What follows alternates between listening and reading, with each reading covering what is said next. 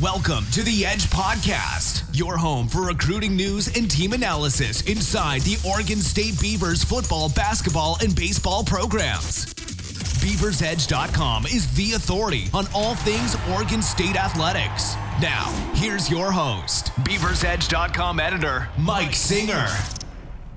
Hey, what's up, Beaver Nation? This is Mike Singer, editor here at BeaversEdge.com, joined by my trusty sidekick, Brenden Slaughter, our senior writer uh, coming to you uh, on a Thursday. Uh, the Beavs are just two days away from Jonathan Smith's uh, home opener as a Beavs head coach. Uh, Brenden has been at practices this week. Uh, practices are closed now during the season, so during fall camp, media got basically full access on probably about 80 70 or 80 percent of the days and now since the season's kicked off uh, media gets you know closed off uh, just tuesday wednesday thursday interviews don't get to watch much practice time. In my opinion i think that's totally fine. Um, brenden what, what have you thought about uh, you know covering the Beavs um, so far uh, under Jonathan Smith, you know, uh, from spring to fall camp to to um, the season now, you know, how's that been? Well, I mean, it's it's been it's been a really nice change of pace. You know, um, when you do something, you know, the same way for, um, you know, three years as I did, uh, you know, doing the same thing uh, under the previous coaching staff regime, it's kind of nice to get a, a new face in there, new coaches, and you know, new players and new stories, and you know, it makes the the reporter's job a lot more exciting and fun. And Jonathan Smith has really brought a level of um, just authenticity, as he said. It's it's true, you know, from the moment he said it. Uh, and it's been nice just to see, you know, how he's carried himself. He's very, you know, kind of firm with how he handles things, as we've seen. Of, you know, we go from media goes from watching all of practice to now none of it, but he still, you know, makes the effort to give us what we need. You know, a coach that, a coach that opens a press conference with given injury updates. Yep, I like that. I, I'm I'm all about it. So I mean, he's just he's truthful. He, and to, I've said it a million times. He's a lot like Chris Petersen, and the way he's running this program and building it from, you know, player availability and um, you know intricacies of accommodations and you know uh, schedules and whatnot. This program is being built and modeled after kind of a, a little bit of a Chris Petersen esque model and if I was Oregon State fans, I'd be uh, jumping on the train because that's a good that's a good model you want to try to build um, just with the kind of young man that you can build in your program with someone like Jonathan Smith, like Chris Petersen, with high character. Yeah, absolutely. And and Smith and Petersen have had some pretty good quarterbacks uh, over the years. They sure have. Uh, and I'll segue into talking a little Oregon State quarterback. So as we record this, uh, Oregon State does not have a, a starting quarterback named for this uh, Saturday as uh, uh, Jake Luton had a concussion on on Saturday and is going through that protocol this week. Uh, I confirmed that Sunday and Tuesday he did not practice. Um, wasn't seen in helmet or anything. Uh, I mean, take it for what it's worth, but uh, that's what I was told. He did not practice, and then Monday is the, an off day for for the Oregon State football team as far as practice goes. Don't know if Luton practiced on Wednesday, um, and I believe what Lindgren said on Tuesday was that uh, Wednesday would be kind of when they make that decision. So I expect when uh, Smith is asked this on uh, Thursday after practice uh, wraps up around 12:30, he'll get asked about that. So will be interesting to see. Uh, depends on when you're listening to this podcast if that's already been figured out or not. Um, so. Um, you know, we'll, see about who's starting this weekend. If it's Luton, um, if he's healthy, he's going to start. If not, it's going to be Blount. Uh, Smith confirmed that on Monday, and then uh, Jack Colletto uh, will, I think, could play. When Smith was asked this, uh, if on Monday during his press conference, Smith was asked, "Would Blount be your starter?" and he said Blount would be the first guy to go out. Uh, paraphrasing, which makes me believe Colletto might play too. Uh, but that we'll see. Uh, I don't know um, where that stands right now. We'll definitely find out on Thursday. Uh, Brenden, do you have any other additional thoughts to add on the quarterback situation? Well, just given just given my experience, you know, covering you know football and you know being a, a, a student of the game and just the sense of watching a lot of football, you know, we've we've kind of seen how concussion protocol is now and really the last two to three years. And if it's close, a player's not going to play, and that's just the way it is. And given the lack of a timetable, I'd lean more on to what my original prediction was earlier this week, and that's I'd say it's probably you know a little less than doubtful in my mind that Luton plays, just given that usually that concussion protocol is about a full you know week span, give or take. And I don't think if there's a, a chance with Jake Luton's health in any regard, I just don't think the p- team is in any position to take a chance on that given his history. Yeah, I was gonna say last year with the spine injury, I, I kind of can look at this both ways. Um, Oregon State might not need Luton to win uh, against Southern Utah, but if the staff really does think that Luton is the best quarterback, then you really want him against the game that the one game on the schedule where you circle this yep. is our most winnable game. You want your best players there, but we'll we'll see. And again, it goes back to how healthy is Luton during the week. If he's not going right. to practice once during the week, that's probably not the quarterback he went out there.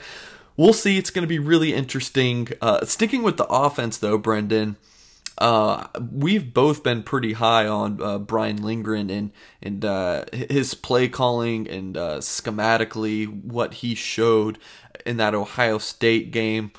I, I think there's two so- two sides to this coin as well. Um, like you look at AP's rushing stats, if you take out those two touchdowns, it was nine rushes for 10 yards, but also it's nice to have this offense where uh, there is this big play potential all over the place. Um, so that's kind of where I stand. I think there's some good, there's some bad, obviously, but scoring 31 points on Ohio State is pretty freaking fantastic, no matter how you look at it. Brenden, you don't think Oregon State's had this good of a, a play caller in a while? Um, kind of expand on that.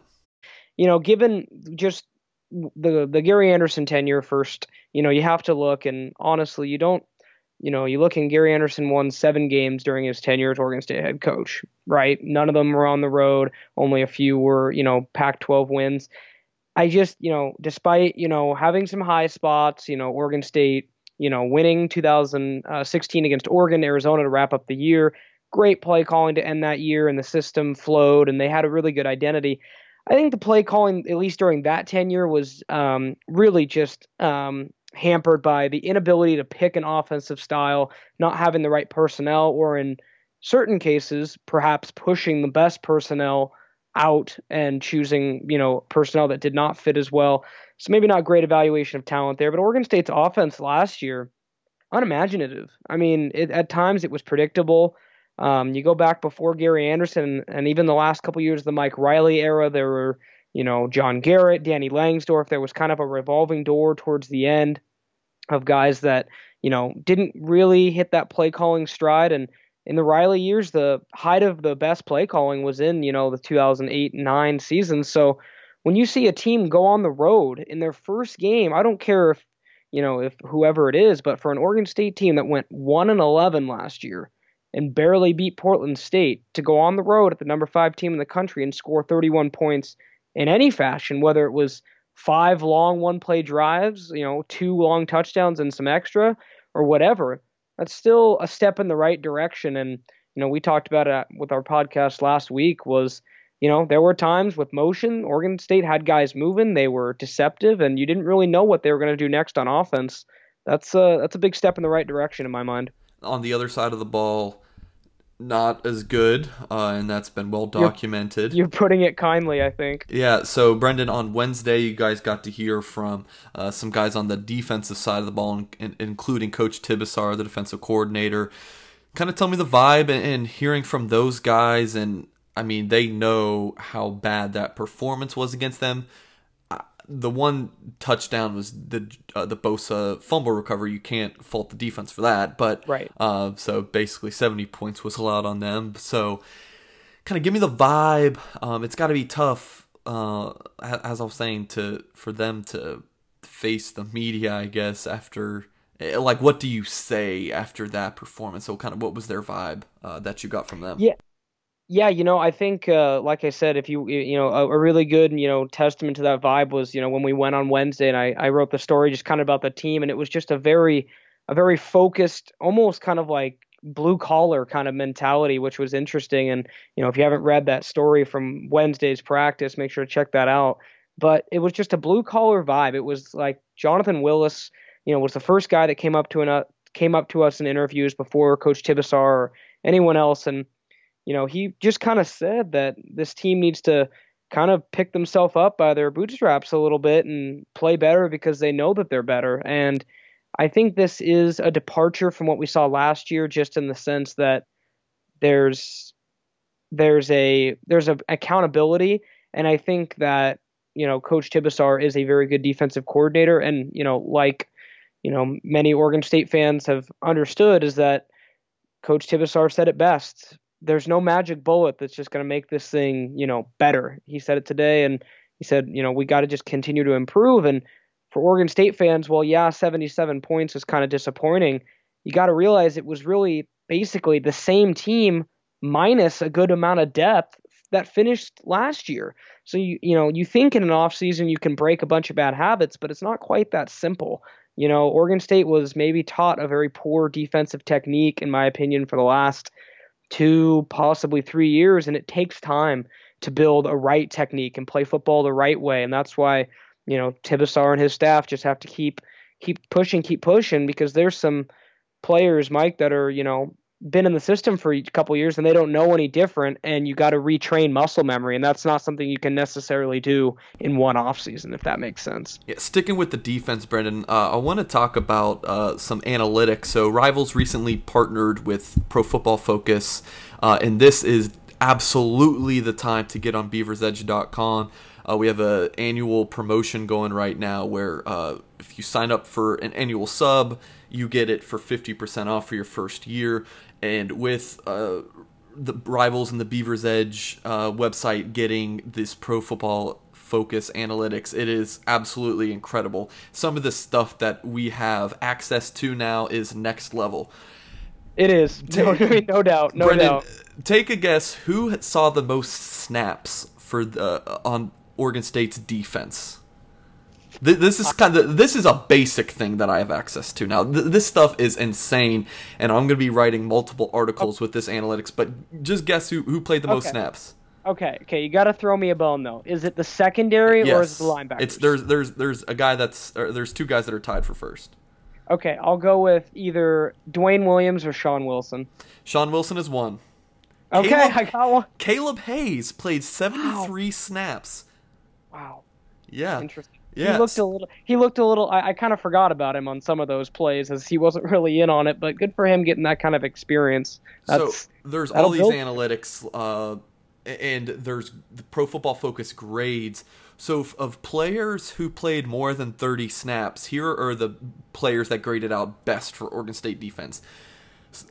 Uh, Um, number one's Lamone Williams. Uh, and the grades aren't very good, so I think anything above a 70 is considered pretty good. So it's a scale from uh, 0 to 100. I think above 70 is pretty good because it's in the green.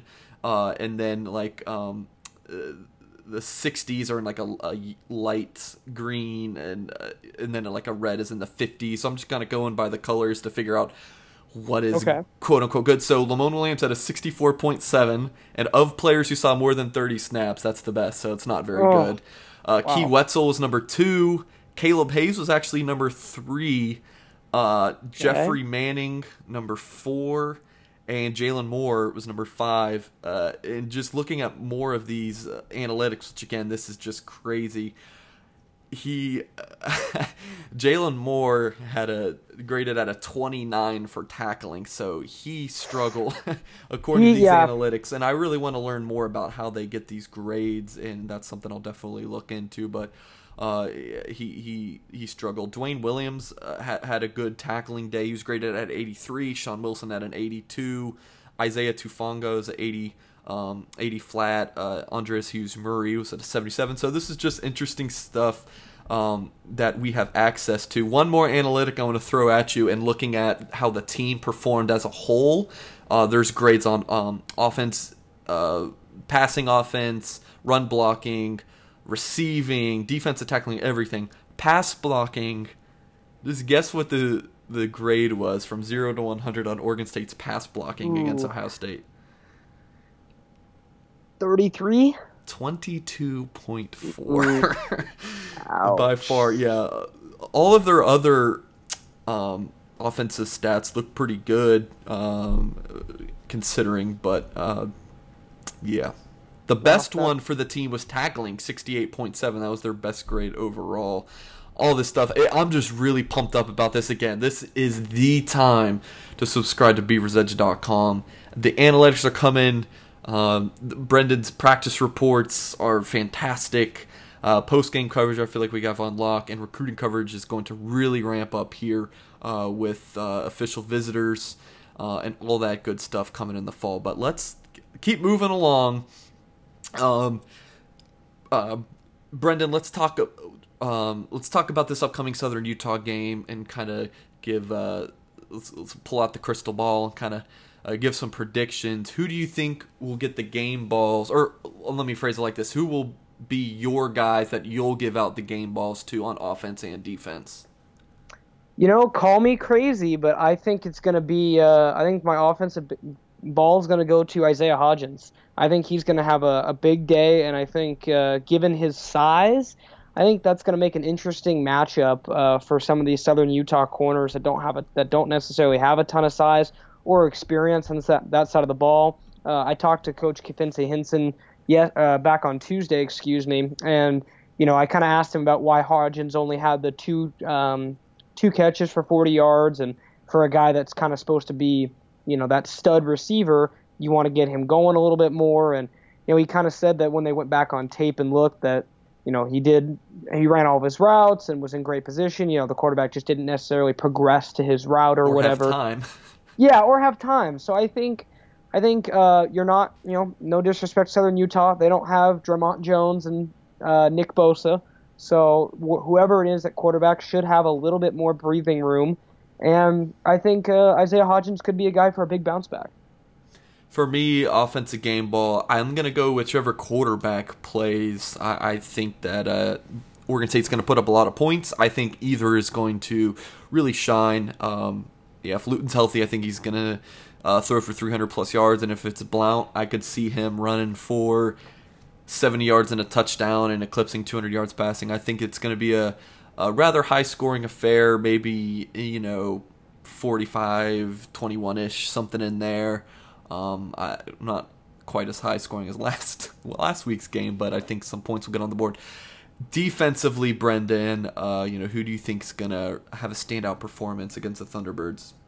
You know, I, I, it's hard to pick one, but I think uh, I think Hamilcar Rashed or Kee Whetzel could be a great candidate. Um, you know, Coach Tibesar talked about it today when I said, you know, Oregon State, or excuse me, yesterday talked about it when he said that um, Oregon State didn't necessarily have the ability to, you know, send those outside linebackers on blitzes and get after the quarterback because Ohio State was ahead of the chains all game, and because they didn't have, you know, uh, third and long, they had third and three, third and two, and he said it's hard to send guys and pin your ears back. So Southern Utah, knowing that while they're still very good on offense, they're not at the level of Ohio State. I look for Oregon State to really get after the quarterback, try to force some turnovers, and hopefully we'll see kind of the the Kee Whetzel and Hamilcar Rashed that were you know raving that we were raving about in fall camp when they were making plays all over the field. I'm gonna have to go with Sean Wilson. I think uh, kind of his versatility and and I think he started at nickel. I want to say I'll have to go back and look, but I, I, think Oregon State started with three cornerbacks, and I think he was one of them.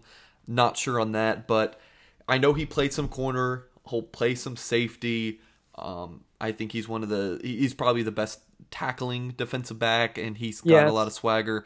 I think Sean Wilson uh, right now is the best defensive back on this team without Dave with David Morris being hurt and uh, you know, hopefully Jalen Moore can tackle better this week. Well, uh, and then I'm pretty high on him too.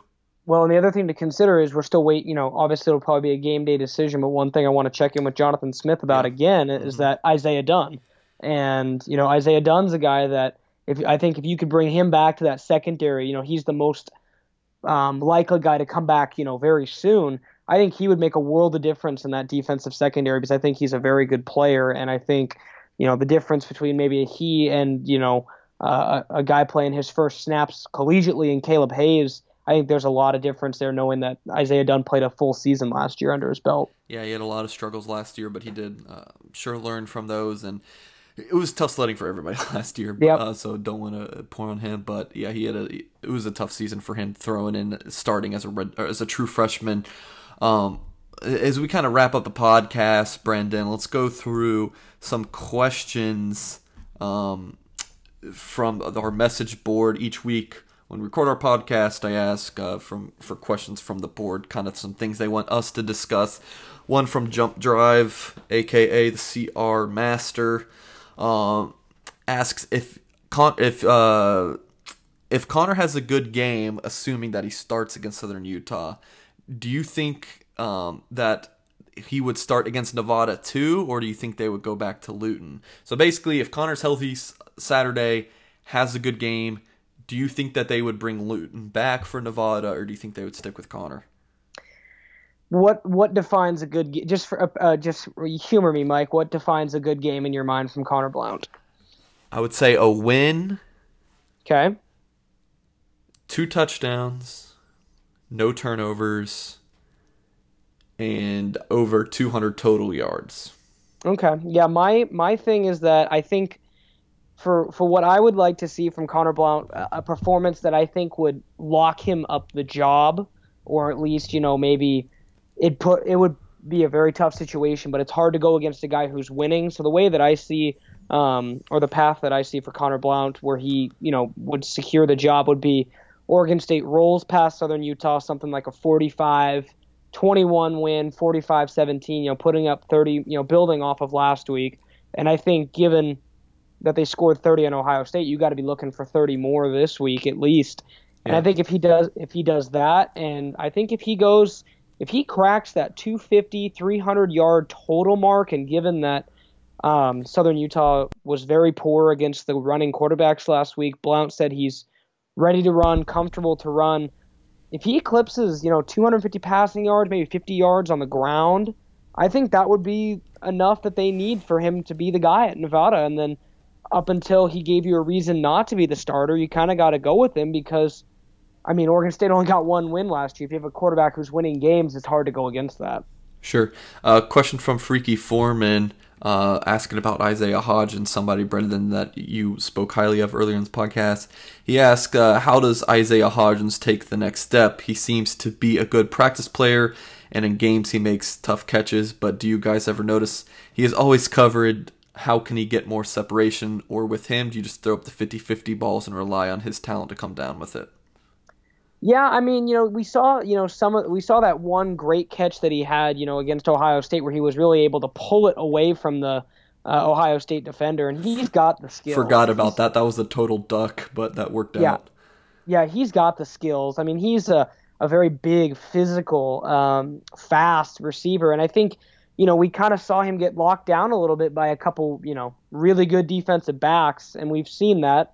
And I think that you know this week we'll see what he does, but um, he had great chemistry with the quarterbacks all the way through fall camp. He's by far and away, I think, maybe not far and away, but uh, he I think he's Oregon State's most complete and packaged receiver when you include all the you know all the intangibles and all the talent and size and playmaking and strength.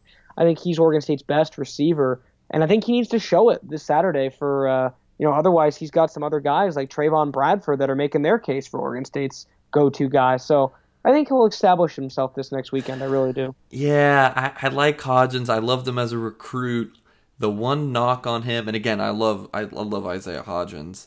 As as Freaky Foreman said, he doesn't like. How can he get more separation? I don't think he's that fast. I think him and Timmy Hernandez are both really possession receivers. They have solid hands, great route runners, um, good size on both of them. But I just don't think Isaiah Hodgins is a burner. I don't think that's his game. Um, I think he's a intermediate pass, you know, that 10 to 15 yards is kind of his niche. I don't think he's a guy you can you're going to throw a screen to and, and let him, you know, break loose. And I don't think he's a guy that uh, you're going to find, uh, you know, burning cornerbacks. That's just my two cents. Yeah, yeah. Uh, I think he's a really solid possession receiver, but I can kind of see why Trevon Bradford is uh, the guy that Oregon State wants to get the ball in his hands because how quick he is. Um, and I've underestimated Trevon Bradford. He definitely uh, prove me wrong. He was fantastic, and I expect uh, Colby Taylor to step in and, and have some great games this season and from the slot as well. Aaron Maybe not Short so, as well. Yeah, as yeah. Well, so Aaron too. Shorts, I believe, mostly lined up in the slot. Is that where you saw Short, or was he an outside guy during? Uh, yeah, you know, camp? you know that was the that was the really interesting thing about fall camp that that was kind of you know up in question. Then Trevon Bradford kind of silenced it with his performance. Trevon Bradford was splitting reps three ways with Colby Taylor and um, Aaron Short through a good chunk of fall camp at the slot. And while those guys rotated a little bit, you know, it was kind of like, oh, maybe Aaron Short will start over Trevon. Maybe Colby Taylor will get in there. You know, Trevon Bradford kind of put that to bed, but uh, look for look for Aaron Short and Colby Taylor to get in. You know, maybe they have to move them around a little bit to get yeah. them in the game or whatever. But those guys are talented and they have some talent. I think they could definitely, you know, make an impact as the season goes along.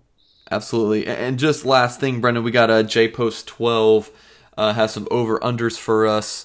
Start with uh, Artavis Pierce over under 150 rushing yards. Under, I think he'll get. I think he'll break the 100 yard mark, but I think Jermar Jefferson, Case Rod. I think there'll be a lot of guys getting carries. Agreed. Um, Case Rogers played a little bit too in that game. There's a lot of guys who saw the field for uh, for Oregon State in that Ohio State game. Uh, some guys I didn't really expect to get in there, but again, so it was a blowout situation. So uh, guys got to see the field, but um, there's just some guys I, I thought like Jalen Bush on the defensive line played a lot of snaps.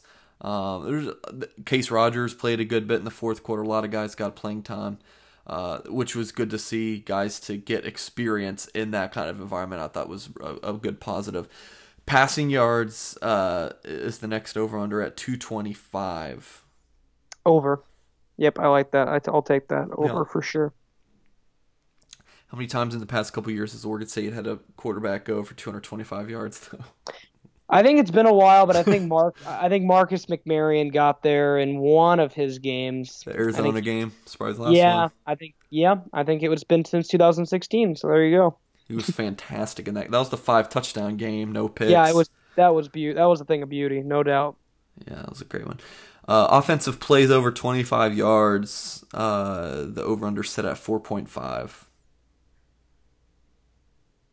I'm gonna take the under on that because I think I think Southern Utah's defense kind of got embarrassed a little bit by a you know Division two team, and not to say that North Alabama's not a good team, but when you get beat by a team in a lower division, it it, it can motivate a team, and I think Southern Utah is going to come out really, really hungry. I don't think Oregon State's going to have a whole ton of chunk plays. Yeah, I'll definitely take the over on that. Um, if, especially if they're going to be putting up 40 points like I'm talking, I think Oregon State can get five plays over 25 yards. That's definitely something we'll, we'll keep an eye on. Chunk plays were obviously very good for Oregon State against Ohio State. Turnovers forced is set at 2.5. I'll take the over on that. I think that, like I said, I think Tibesar is going to unleash his defense. I think it was a little vanilla, and I think it kind of had to be against Ohio State. I think you have more creativity with personnel packages. You have the home crowd on your side as well. I think Oregon State will get after him on defense. I think you, I'll take that. You mentioned the vanilla against Ohio State. There's people uh, during the game thread, Brenden. I'm sure you saw this. Really uh, questioning Tibesar. Why aren't you pressuring more? What do you have to lose? Yep. My whole thing was it's damned if you do, damned if you don't. I mean, I agree. You don't want to send seven guys after the quarterback and just you know leave one on one coverage. I well, so. and I mean the th- I mean the thing with that too is you know Tibesar said it on Wednesday. He was you know he was like I've I've coached against Ohio State for you know the last three seasons. He said even when I was at Wisconsin, he goes, we didn't have a necessarily game plan to blitz because their offensive line's so incredible. He said yeah. that's just he said that's just the toughest ta- task you could give yourself. So I think Oregon State will unleash a little bit this Saturday and be surprised with where their defense is. The next over under is sacks set at 1.5. I feel like that number's pretty low. Yeah, I'll take the over on that one for yeah, sure. I'll take the over. I, I would probably set it at like three maybe call that one even. I don't know, but I think they'll they'll get three or four or five sacks. And then points allowed, he's got it set at twenty eight point five. That seems pretty high against Southern Utah. Yeah, man, that's mm, that's tough because I'm still I still haven't quite decided where I, what I think this game's going to be. If it's going to be a a game where Oregon State. That's has what we have our. That's what we have our Friday prediction. Yes, no, no, for sure, for sure. No, um, I'll take the under on that. Hopefully, thinking that that's wishful thinking, but that's a tough. That's a really tough one because it could, you know, I mean, if Oregon State hasn't made those steps defensively on the field, it could look a little bit more lopsided. Maybe Oregon State puts up 50 and they allow 30. So it's it's hard to say how that's going to shake. Right now, I'd say take the under, but that's a real tough one. Great, great over under. Yeah, good stuff. Thank you, Jay Post. Uh, Absolutely for the, for the over unders there. He did that last week as well. Um, and uh, we, we tackled those, and I'm sure we'll, we'll do that for the rest of the season. Yeah, definitely. Yeah, good stuff, Brenden. Uh, that'll wrap up the Edge podcast for this week. Again, um, make sure to check out beaversedge.com and uh, learn more about our new promotion 50% off first year of your annual subscription. That'll get you uh, access to the Dam board, which is uh, really awesome place for Beaver Nation to discuss. I love uh, our members. Definitely a, a passionate and, and, funny crowd. Get you uh, practice reports, uh, video interviews, recruiting coverage, and uh, some new, fresh analytics stuff that I'm really excited about showing off to everybody. It's going to be a lot of fun. Um, so that'll wrap up the Edge podcast. Thank you so much for giving us a listen and uh, being a part of your day.